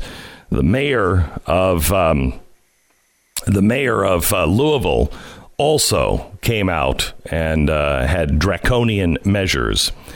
The DOJ to states First Amendment is still the First Amendment.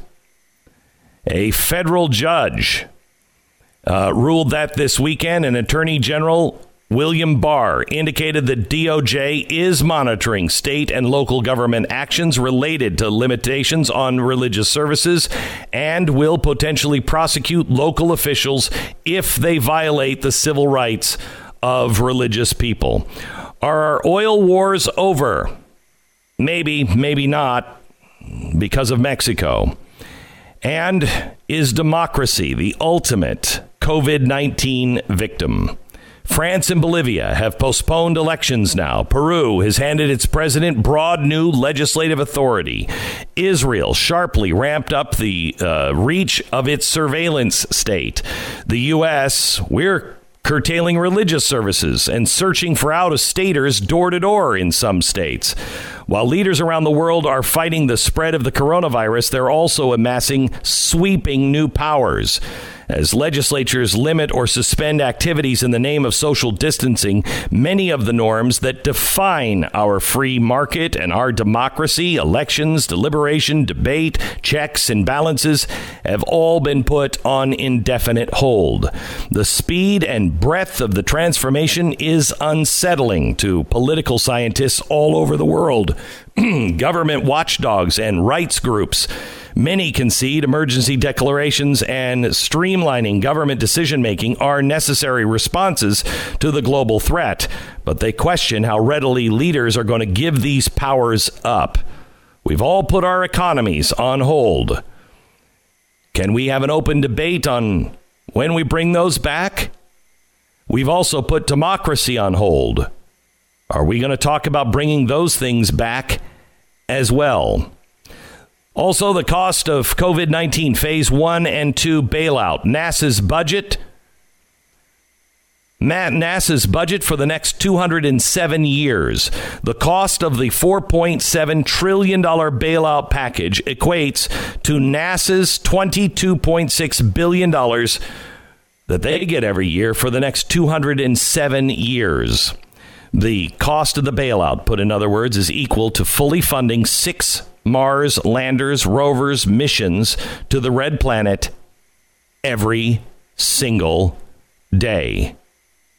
Just the phase two of the deal, $2 trillion, is $7,500 per American or $16,500 per taxpayer, seeing that only half of our citizens pay taxes no word yet on why it costs $7,500 in actual taxpayer cost for each American to receive a $1,200 stimulus check. We don't know.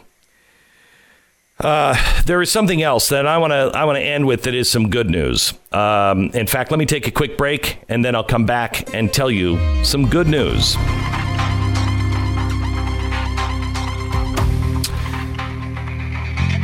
Have you ever taken a handful of your dog's food, you know, the kibbles, and smelled it? I mean, woof, is that bad? What you're smelling is dead food. The stuff gets sterilized so it can sit on a shelf in a store or in your garage for up to two years. It has to be sterilized. Makes sense for the dog food company, but it doesn't make a lot of sense for your dog at least because all of the nutrients have been cooked out of it. Anything alive that is good for an animal or good for you has all been cooked out of it. Ruff Greens is something that I just started giving my dog Uno about a month ago, and it is really, really good. It's not a dog food, it's a supplement that you put on your dog's food, and it contains massive amounts of vitamins, minerals, digestive enzymes, probiotics, even omega oils, and antioxidants. Ruff Greens. Take the 14 day jumpstart challenge today for $14.95. See the difference in your dog in 14 days or less. Go to ruffgreens.com slash Beck. That's R U F F greens.com slash Beck. Or you can call 833 Glen 33. 833 Glen 33. Ruffgreens.com slash Beck. Call them today. 10 seconds, station ID.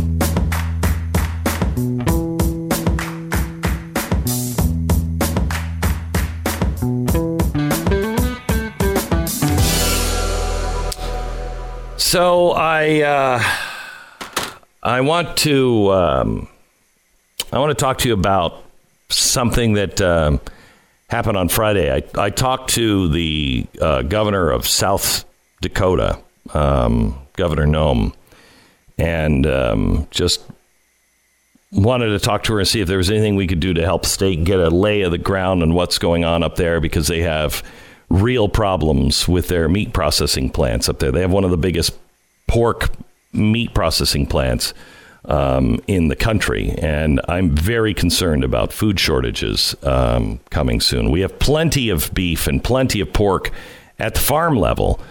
We're just closing down all of the the processing plants, so getting it from farm to table uh, may be difficult, um, and we may have a real protein uh, shortage coming uh, soon. So I was talking to the uh, governor, and she, in about 45 minutes, is making an announcement on something that I think she is going to get hammered on that I absolutely love. Absolutely love. Um, I don't know how popular she is in the state, but boy, she is becoming very popular around the country. Uh, she is a woman who, uh, as governor, has come out and said, We are not going to violate our Constitution, either our state Constitution or, quite, fr- quite frankly, our national Constitution. People have a right and they have a right to gather, they have a right to do and live their lives. She's like, We're not New York City, we're South Dakota. And she said, We can figure this out as citizens. You just have to social distance and, and yada, yada, yada. Well, I was talking to her about several things. Uh, and uh, uh, one of them is the, um, the quick spread inside one of these processing plants. And she said, You know, we've got to get this plant cleaned and the workers uh, healthy and back online uh, because not only for our local economy, uh, but also for the, the food supply in America. And she started talking about how she's what she's planning on doing and planning on announcing today. Uh, and we're going to be monitoring it, and I'm going to be live tweeting uh, that announcement here in uh, just about an hour. But I think you're going to really like it's. It's time somebody does something. It's time somebody does something, and they are uh, with their health care. Uh, and I just, I love it. I can't wait for her to announce it, and we'll talk about it on the air tomorrow. Or you can follow me on Twitter, and uh, and you'll hear it. That's convenient because I already I do follow you on Twitter. I'm excited about that. Uh, you can tweet. You? you? can tweet me all the details. Okay. All right. I will. Will you I do? Will. will you post a, an, an instant reaction photo with each tweet? Like how you're reacting to the news. Like, wow, that was surprising, and oh, oh no, look yeah. at that, that's bad news. Uh, that's yeah. good news. So I'll know how to interpret it. Well, I'll try to use the emojis, but I want to use them sparingly because the company that makes the emojis, did you see this? I didn't know there was a company that makes them. No. Uh, but apparently there is a company that makes, I guess, the official emoji. I don't know. But they have said because of coronavirus, there will not be any new emojis for the next year. Oh no. Oh gosh. I mean, when we saw, talk about shutting down the economy, there's certain things that we cannot shut down, which is new emoji Emojis are one of generation. You know, I see silly me. I thought, you know, it wouldn't be that hard that hard to add uh, another yellow face uh, to something, you know, or another hand gesture. But apparently, it's much more complex, Stu, than than you and I ever thought. Well, I hope they didn't Uh, have to lay off the woke department that can inform them when they have not shown enough shades of color or have maybe identified someone by a gender when they're not supposed to in the emoji. Well, they may have because I think the New York Times is using all of those people. Um, because the woke department, of course, so awake on Joe Biden uh, at the uh, uh, at the New York Times that uh, they they they caught them doing something very very unwoke, uh, and uh, and that is they they tweeted that in their investigation, the Times found no patterns of sexual misconduct by Mr. Biden beyond the hugs, kisses, and touching that women previously said made them uncomfortable. I'm sorry, what was but that last other part? than that, hmm, What was what? that last part you said there? But beyond. the Times found no pattern of sexual misconduct by Mr. Biden Oh, okay. I thought you beyond added. the hugs, kisses, and touching that women previously said made them uncomfortable. Oh, okay. So what, how would- what would a That's just a disclaimer. That's like Yeah. That's just like uh, not available in Alaska and Hawaii. Right. You know what I mean? You know, that, What- that's what that is. Whoa! How would you describe a pattern of behavior? Uh, could you could you have a pattern of behavior without the previously discussed items? Is it possible to have a pattern if you have not discussed previously other items well, of the same? Yeah. Okay. All right. So yes, the New York Times corrected it. Okay, they Okay. came out and corrected it Oh, okay. because that was their tweet, and they corrected it. And so now it just says the Times found no pattern of sexual misconduct by Mr. Biden. Did they really? There's no. There's no. That's it. That's they just took that second line out. You know, beyond the hugs, kisses, and touching that women previously said uh, made them uncomfortable. they took that part out. incredible, I mean, incredible. You're exactly right about the pattern. Well, there. What do you mean you haven't found a pattern? You've got a pattern here. The hugs, the kisses, and the touching that women previously said made them uncomfortable. That's the pattern. How there is, of course, there is no pattern when you're just looking at this one. there can't be a pattern Yeah, if you you're looking what? at one thing. Like that's just a, that's a Right. thing. That's in, in Right. inside of the word pattern. It tells you it can't just be one thing. like that's a, that's a, and I will say this too. I read the whole article, and not just the tweet. And uh, the article, which is extensive, has none of the narrative flair we've learned to to understand from these incidents, where it's like she walked into a room as the as the night fell, uh, you know, into uh, into darkness. The cold steel on the desk as she was manhandled. None of that. It's just like we asked the Biden campaign. They said that didn't happen. We talked to someone who works for the Biden campaign. They also said they had never heard of such a thing. It's all just like fact response, fact response. Very boring, which very well might be the way they're supposed to write a story like that. However, But it's they not the way they've never done it this do. whole time. Never, ever do that. But they didn't find a pattern here. This is the Glenn Beck Program. Amazing. Just amazing. All right. Um, our sponsor this half hour is is Hustler. The Hustler lawnmower is fantastic. Now, I will say, it is not something that you give uh, your your nieces and nephews rides on. Uh, my son yesterday was out, and I heard the lawnmower start up, and I'm like, "Why is he mowing the lawn?" No, he just took uh, my grandkids and uh, was taking them around the yard um, at a high rate of speed with the lawnmower making laps like we were in you know like we were the infield of the indy 500 and uh, i said what the hell are you doing? He said dad i'm being a redneck And I said, okay, continue on. Anyway, Hustler Turf, they are fantastic, fantastic lawnmowers. It'll be the last lawnmower you ever buy. And yes, the kids love them. HustlerTurf.com. Go there now. You can talk to them about the extended year of warranty coverage at HustlerTurf.com. Enter my name, Beck, in the box uh, for the special on the warranty. Don't forget to pick up Glenn Beck's Arguing with Socialists. It's uh, available uh, wherever you get your books, Amazon.com, GlennBeck.com. This is the Glenn Beck program. Donald Trump just tweeted For the purpose of creating conflict and confusion, some in the fake news media are saying that it is the governor's decision to open up the states, not that of the President of the United States and the federal government. Let it be fully understood that this is incorrect.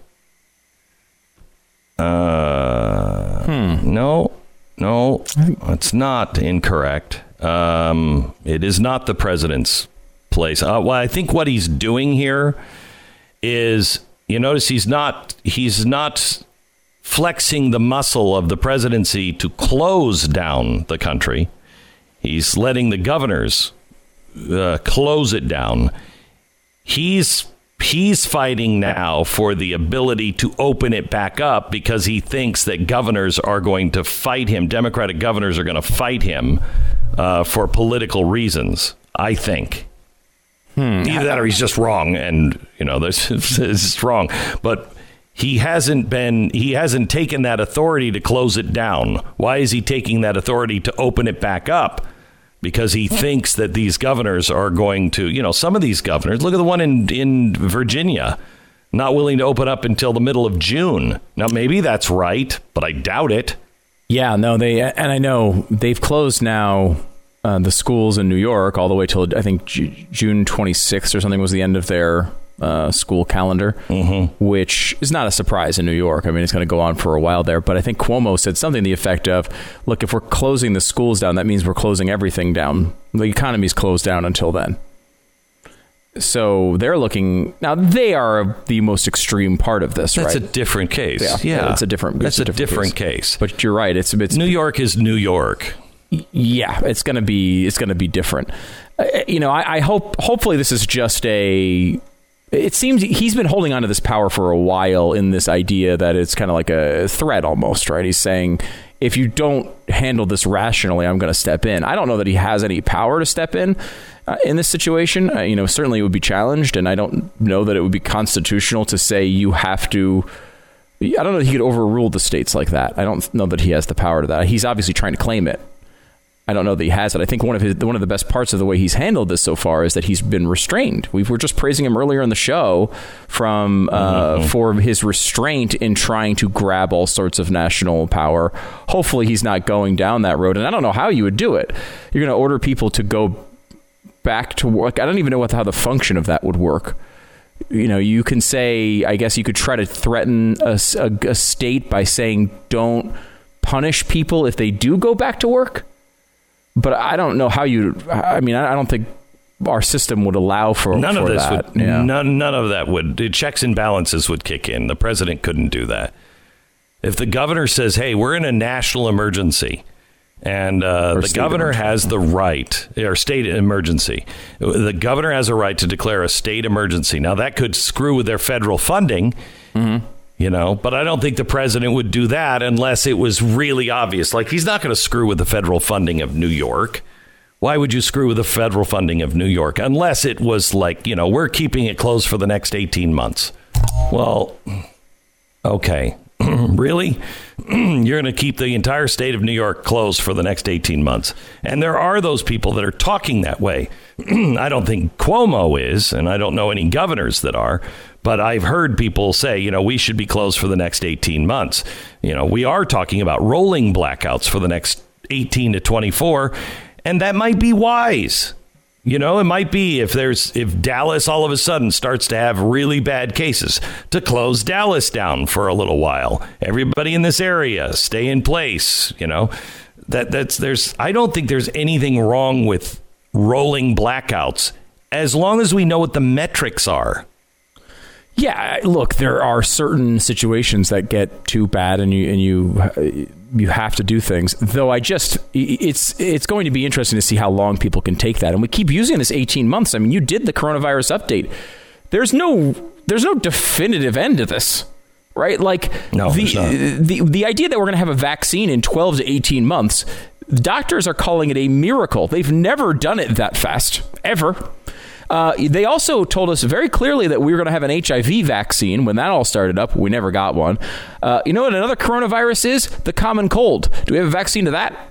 Uh, no, we don't. Uh, these are not sure things that will ever get a vaccine. I mean, probably the better possibility, which could provide a shorter term uh, solution to this and is is realistic that we can hopefully depend on would be a treatment right? If one of these things like hydro- hydroxychloroquine has obviously been the one talked about the most but there's lots of them. There's been some positives about another one that trump has mentioned that i won't uh, one, one of the antiviral things that they had initially designed for hiv um, wound up be, you know having some promise in one of these clinical um, studies as well. All we need is to find something that will back it off from, you know, if you're in the hospital with a 10 out of 10, it can bring it back to an 8 out of 10. It's really all we need. And that sort of thing, I think, with the with the full power of not only the United States and you know capitalism and innovation, tr- all, everybody trying to find the same thing, it's really happening around the world as well. I'm optimistic we'll get there eventually but it is you know until we have that people are we can talk all we want about opening up the economy. We stat, we've looked at these numbers like crazy. All the numbers are coming out before any government bans were instituted. And you saw 50 60 70% drop-offs in traffic to restaurants because people didn't want to die right? And until you can convince them they're not going to die it doesn't matter if you quote unquote open up the economy. People don't want to go outside right now. This is like Yeah, no, you're it's not just government not gonna- restrictions doing this. Right. You're you're it's going to take a massive and the best ad campaign of probably American history to get us to go back quickly to uh, normal life, going to restaurants, going into crowds, having parties, everything else. It'll take a long time. Some people will do it, um, but I think there's going to be a lot of people that will stay out of the restaurants for a very, very long time unless they they you know cut the you know cut the number of people in there by half or whatever. And still, then I'm not. I don't know. I'm not that comfortable. I don't know, you know, I don't know all the people in there, um, and I don't know who is sick and who who's not sick, et cetera, et cetera. I mean, it until you can come up with a vaccine. Uh, we won't be comfortable. And if you don't come up with a vaccine, at least have some sort of way of understanding you've been tested and you don't currently have it or you have the antibodies. When that happens, then we'll start to normalize again. But without those things, it's not going to be normal, but we can open the economy back up more than it already is. It, there is a great article uh, on uh, Medium, and uh, and it was the I don't know, six or seven reasons why we should open the economy. First one, we've already flattened the curve. We've now gone from predictions of millions of deaths to hundreds of thousands, and now we're predicting about 60,000 deaths. Uh, um, the next one is uh, economic collapse and unemployment is destroying families. This one is really, really true.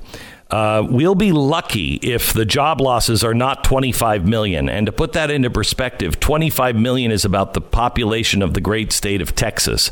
And the great state of Texas is the size of half of the continental U.S. And that's not even. I mean, Um, it's obviously going to be worse than that. Right? We're already at 16. Right? Like Yeah. it's it's Yeah, yeah. obviously going to be worse than that. So, and that is, that's only the ones that we're counting. There are so many problems that come with uh, unemployment. The the the fact that you'll have suicides, you'll have health problems, um, you you won't be able to see doctors as much. All of these things that causes massive suicidal tendencies.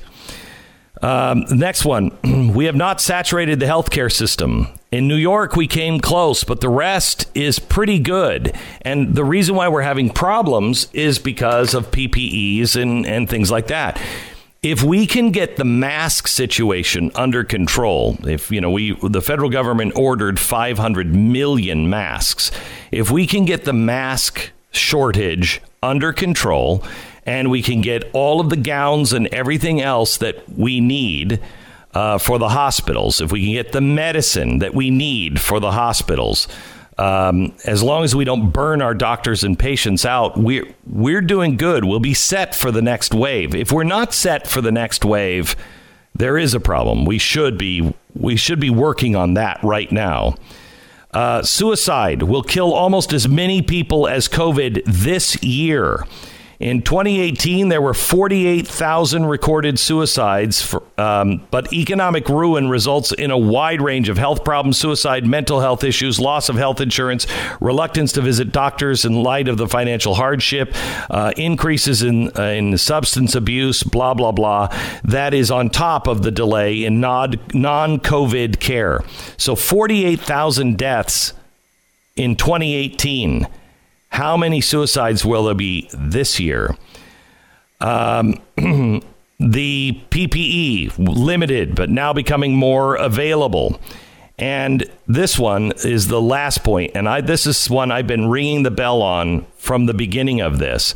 Authorities should show clear evidence regarding the benefits of indefinite lockdown. We need to see what the parameters are. What are you what are you looking for? What are you looking at to make these decisions? Right now, we know that the states have been looking at COVID now, this this website that was started by a group of progressive activists who were leading a charge against Donald Trump.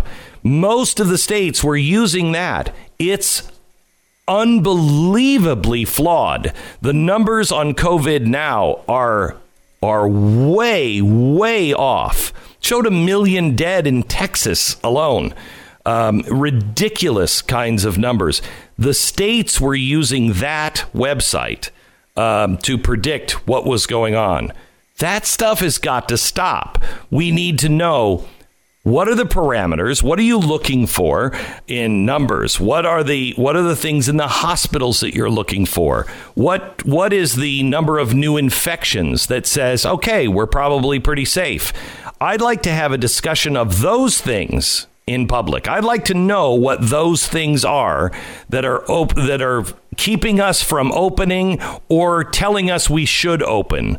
What are those things and are they sane? Are they rational? And are they scientifically provable? This is too big to go off of just somebody's gut. Yeah, no, it's definitely true, and and hopefully we're at least a little bit past the top of this, right? I mean, it, the deaths dropped yesterday pretty significantly. There's part of that is just record, you know, recording in that for whatever reason. You know, Sundays, especially Easter Sunday, there's you know, people aren't working and don't necessarily you know report every single death if we can get past this week without 2000 over 2000 again because uh, we've been over 2000 a couple times once or twice if we can get through this week without 2000 it may show that we are past the peak of this which would be really encouraging. Um, but really encouraging. You know like detroit was a great example. We talked to someone earlier from detroit about how bad this was. I mean detroit is really in the middle of it. New orleans is in the middle of it there's several cities that are breaking out. They're not going to be as, as bad as New York, obviously population wise, but they are you know on the wrong side of this, and it's increasing or getting worse in some cases.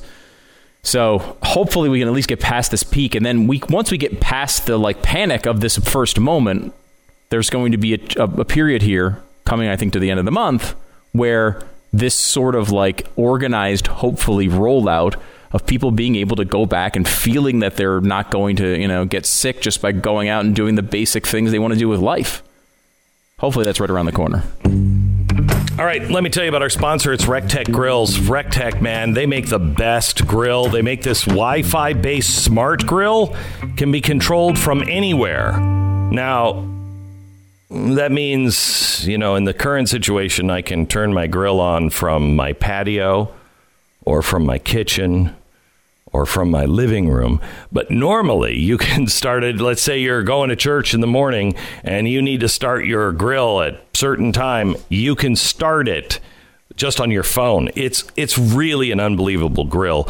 It is built like a tank and um, so much better than their nearest competitor. When you see the difference in just weight alone, just the weight of the steel, um, you know which one is built to last and which one isn't. That other one that is supposedly the best grill made that you're buying out where Home Depot or wherever you're going, that does not compare. And the reason why is because they're not sitting at Home Depot. Okay, they're not. They are not. You don't. You don't go to a place and uh, and have a big markup on them like the other grill has. So they take all of that and they put it into this grill.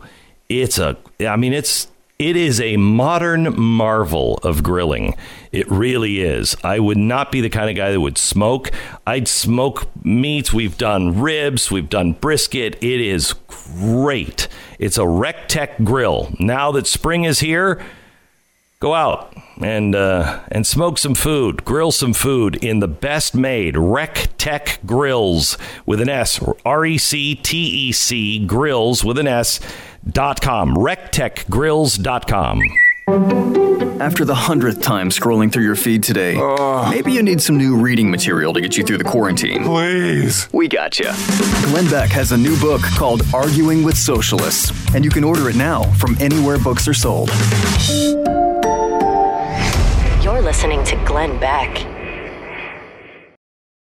Tomorrow, uh, I want to go over the numbers with Stu on you know the estimates of two million dead, why we're at sixty six thousand. It is a little misleading, uh, but they were also, I think, way out of whack on the middle numbers, not the top numbers. The middle numbers. We'll explain that uh, on tomorrow's program. Also, make sure you're following me on Twitter today, as I'm going to be tweeting out something uh, that's coming from uh, Governor Noem in South Dakota. She's going to be oh my god they're gonna hate her so much uh, almost as much as we hate Jada. Uh, but I think what she's going to announce here in a few minutes is exceptional. Follow me on Twitter now. This is the Glenn Beck Program.